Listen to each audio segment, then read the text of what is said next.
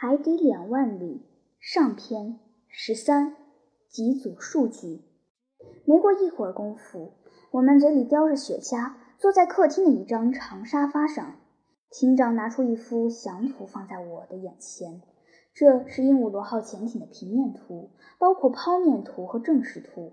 接着，他就用下面这番话开始了描述：“阿罗纳克斯先生，这些就是您所搭乘的这艘潜艇的各部位的尺寸。潜艇的船体是一个很长的圆柱体，两端呈圆锥形，很像一支雪茄烟。”这种形状在伦敦建造的好几条船舶上已经采用过。这个圆筒从头到尾的长度正好是七十米，潜艇的横梁最宽处是八米。因此，这艘潜艇与你们那些高速汽轮不同，不是完全按照一比十的宽度和长度建造的。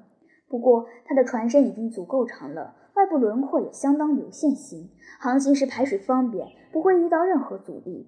利用以上两个尺寸，您可以很方便地计算出鹦鹉螺号的表面积和体积。它的面积是一千零一十四点四五平方米，体积是一千五百点二立方米。换句话说，当潜艇潜入水中时，它的排水量或重量是一千五百立方或一千五百吨。当我绘制这艘用于海底航行的轮船的平面图时，我要求船身的十分之九沉入水中，以保持平衡，浮出水面的部分占十分之一。所以它的排水量在这样的条件下只有体积的十分之九。即一千三百五十六点四八立方米，也就是说，船的重量吨位数与这个数字相同。因此，根据以上尺寸数据来建造这艘潜艇，它就不能超过这个重量。鹦鹉螺号船体由里外两层船壳构成，里外两层船壳用角钢连接，因此船体非常牢固。的确，多亏了这种细胞性构架。船体像一块实心的铁块一样坚固，船板互相粘结，不用于柳钉柳接，因此不易弯曲折断。由于钢板连接工艺完善，船体结构均称，因此能够经得起最凶猛的海浪的颠簸。船体钢板密度与海水密度之比十比七或十比八。外层船壳钢板的厚度不会小于五十毫米，重达三百九十四点九六吨。里层船壳光龙骨就厚五百毫米，宽二百五十毫米，重达六十二吨。再加上机器设备、压舱唬。各种附件和饰物，以及内部隔板和横向支撑等，总重量高达九百六十一点六二吨。这个重量加上前面的三百九十四点九六吨，船体的重量不就达到了一千三百五十六点五八吨？这下您明白了吗？我明白了，我回答说。因此，艇长继续说，在上述条件下，鹦鹉螺号下水以后，有十分之一的船体露在水面上。然而，如果我安装若干个总容积等于船体十分之一的储水舱，即容量为一百五十点七二吨，如果我将它们装满水，这时船的排水量或重量就达到了一千五百零七吨，而且船体将完全沉入水中。情况就是这样，教授先生。这些储水舱就安装在鹦鹉螺号潜艇两翼下部。当我打开水阀，储水舱就装满了水，潜艇就会沉下没入水面的位置。好的，舰长。这样，我们要谈一个真正的问题。您可以让舰艇下潜到海平面，这一点我可以理解。但是再往下一点，潜入海平面以下，您的潜水艇难道不会遭遇到一种压力，一种由上往下的浮力吗？这种力量估计是水深三十英尺。为一个大气压，也就是说每平方米一公斤，完全正确，先生。因此，除非您将鹦鹉螺号潜艇灌满海水，否则我不明白您怎么将它潜入海中。教授先生，尼摩艇长回答说：“请不要混淆静力学和动力学，不然就可能产生严重的错误。无需花很大的力气就可以达到海洋的下层，因为物体均有向下沉的倾向。请和我一起推论。”请吧，厅长。当我想要使鹦鹉螺号下沉，而需要确定它应该增加重量时，我只需要注意海水随深度而缩小的体积就行了。那是，我回答说。然而，虽然说水并非绝不可能压缩，但至少压缩的余地非常小。根据最新的计算结果，在一个大气压下，或者说下潜三十英尺，水只能缩压到百分之四百三十六。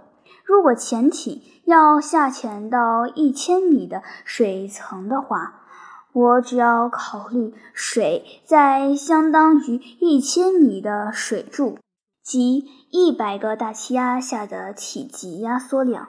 此时，水的压缩量就是千分之四百三十六，因此我必须把潜艇的重量增加到一千五百一十三点七吨，而不是一千五百零七点二吨，所以只需增加六点五七吨重量。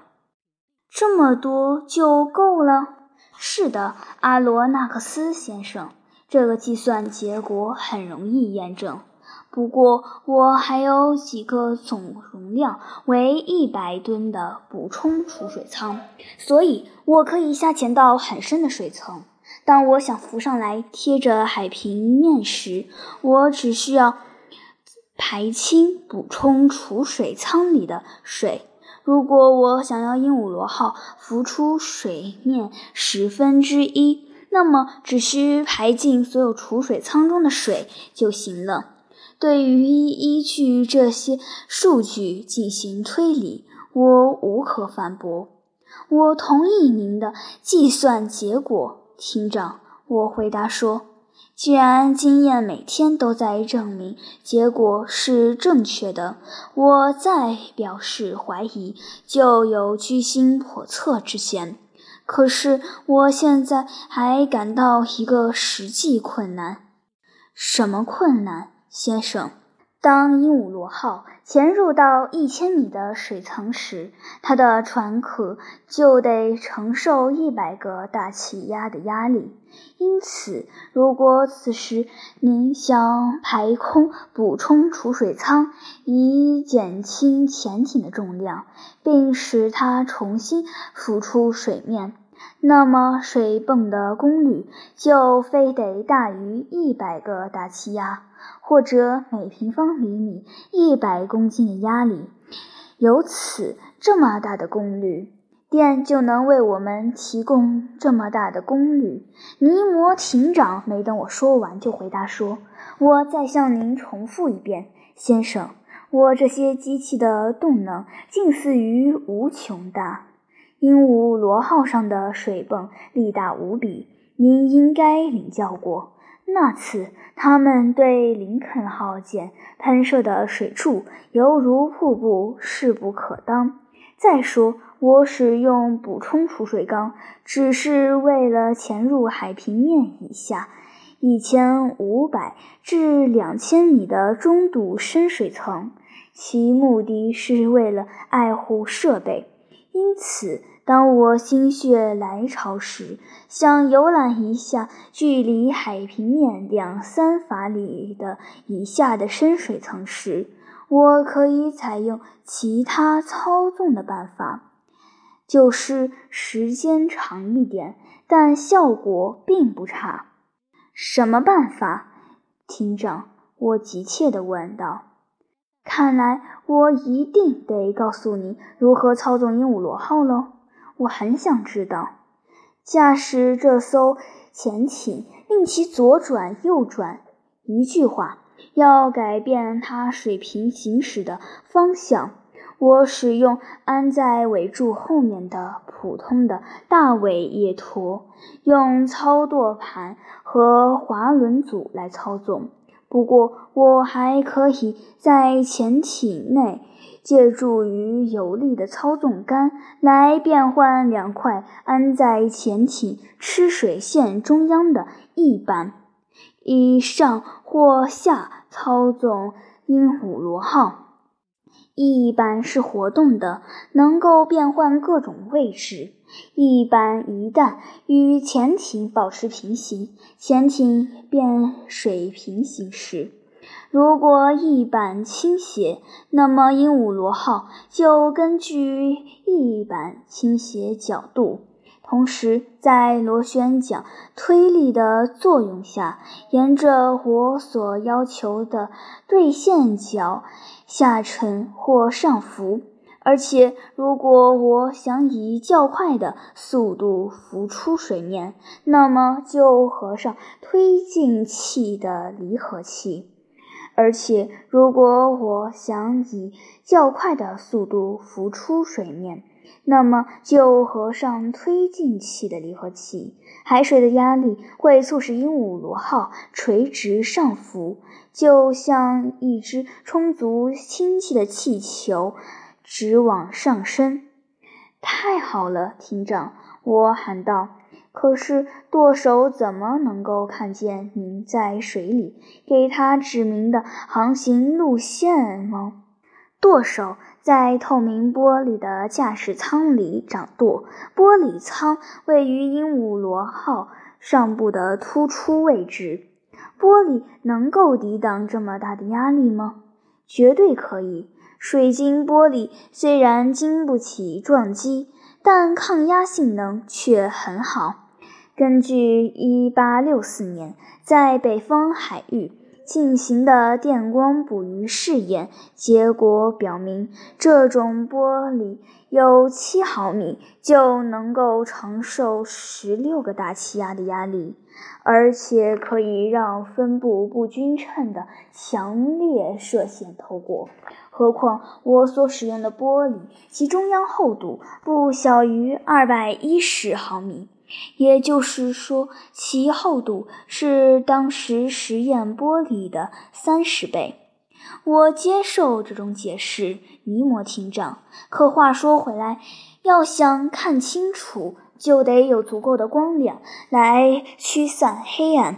我在思忖，在漆黑的海水里怎样？在驾驶舱后面安装了一个大功率的电光反射器，它发射出的光亮能够照亮两海里半以内的海域。啊，不得了了，真不得了了！厅长，现在我终于明白了那所谓的独角鲸发出的灵光是怎么回事了。那种灵光曾使陆地上所有的学者感到困惑。顺便问一下，那起曾引起极大反响的鹦鹉螺号与斯哥蒂亚号相撞的事件是一次意外事故，纯属意外。先生，发生相撞事故时，我正在海平面以下两米的水层航行。不过，我看到那艘船并没有受到重创。是的，先生。但是您同林肯号的相撞呢，教授先生？我因此要向英勇的美国海军最优秀的战舰表示歉意。不过。这可能是他们在惹我，而我是被迫自卫反击。况且，我只是让这艘驱逐舰不能再来烦我，它也没有大碍，可以到距离最近的港口去修复。啊，厅长，我充分信赖的大声说道：“您的鹦鹉螺号可真是一艘奇妙无比的船。”是的，教授先生，尼摩艇长动情地回答：“我爱他，就像爱自己的亲生骨肉。如果你们的船在变幻莫测的海洋上航行，随时可能遭到危险。如果在海上第一印象正如荷兰人詹森所说的那样，犹如坠入深渊的感觉，那么鹦鹉螺号上我们就无所畏惧，无需为船体变形而忧心忡忡，因为潜艇的双层船壳犹如钢铁一样坚固。它不会因船身横摇纵摆而断烂，没有可被风吹走的帆，也没有因压力过大而爆炸的锅炉。不必担心发生火灾，因为潜艇是用钢板造成的，而不是木材造成的。它不使用会用完的煤炭，因为它的机械原动力是电能。不用害怕发生碰撞，因为它在深水里独往独来。它不经受狂风暴雨，因为它能在水下几米深的地方享受绝对的宁静。先生，这就是它的优点。这是一条卓越超群的船。对于这条船的建造，设计师比建造者更有信心，而建造者又比船长更有信心。如果真是这样的话，那么请您理解我对我的鹦鹉螺号是多么信赖，因为我同时是这艘船的船长、设计师和建造者。尼摩艇长口才雄辩，很有感染力。他两眼闪耀着火花，说话时比划的动作充满了热情。他完全变了样。是啊，他爱自己的船，犹如父亲爱自己的孩子一样。这时，一个也许是冒昧的问题不禁冒了出来。我忍不住问道。这么说来，您是工程师喽？尼摩艇长。是的，教授先生。他回答我说：“当我还是陆地居民时，我曾在伦敦、巴黎和纽约深造过。可是，您怎么能够秘密地建造这艘令人赞叹的鹦鹉螺号呢？”阿罗纳克斯先生。潜艇的每一个部件都是来自地球不同的地方，而且是用假地址运到我这儿来的。龙骨是在克勒索铸造的，推进器主轴由伦敦庞尼公司铸造和加工，船体钢板由利物浦的利尔德工厂出品。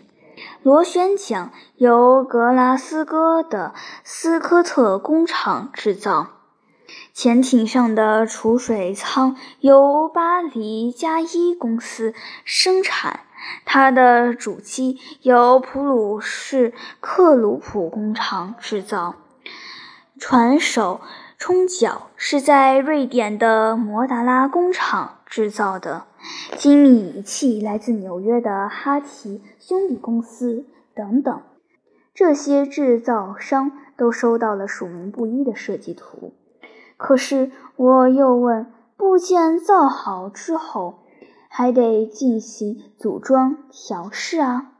教授先生，我又在大洋中一个荒无人烟的小岛上修建了自己的厂房。我的工人，也就是我的好伙伴们，在那里接受了我提供的培训，和我一起把我们的鹦鹉螺号给安装好。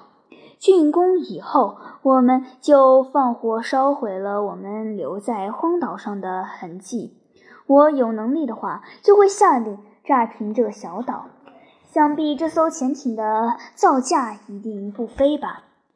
阿罗纳克斯先生，钢铁船的造价是每吨为一千一百二十五磅，而鹦鹉螺号的容积是一千五百吨。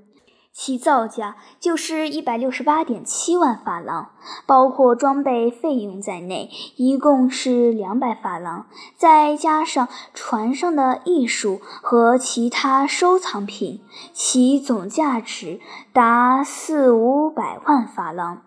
尼摩艇长再提最后一个问题，说吧，教授先生，您一定很富有吧？无限富有。先生，我能够轻而易举地清偿法国上百亿的债务。我看着这个如此对我说话的怪人，他以为我就那么容易轻信。将来我一定能了解真相。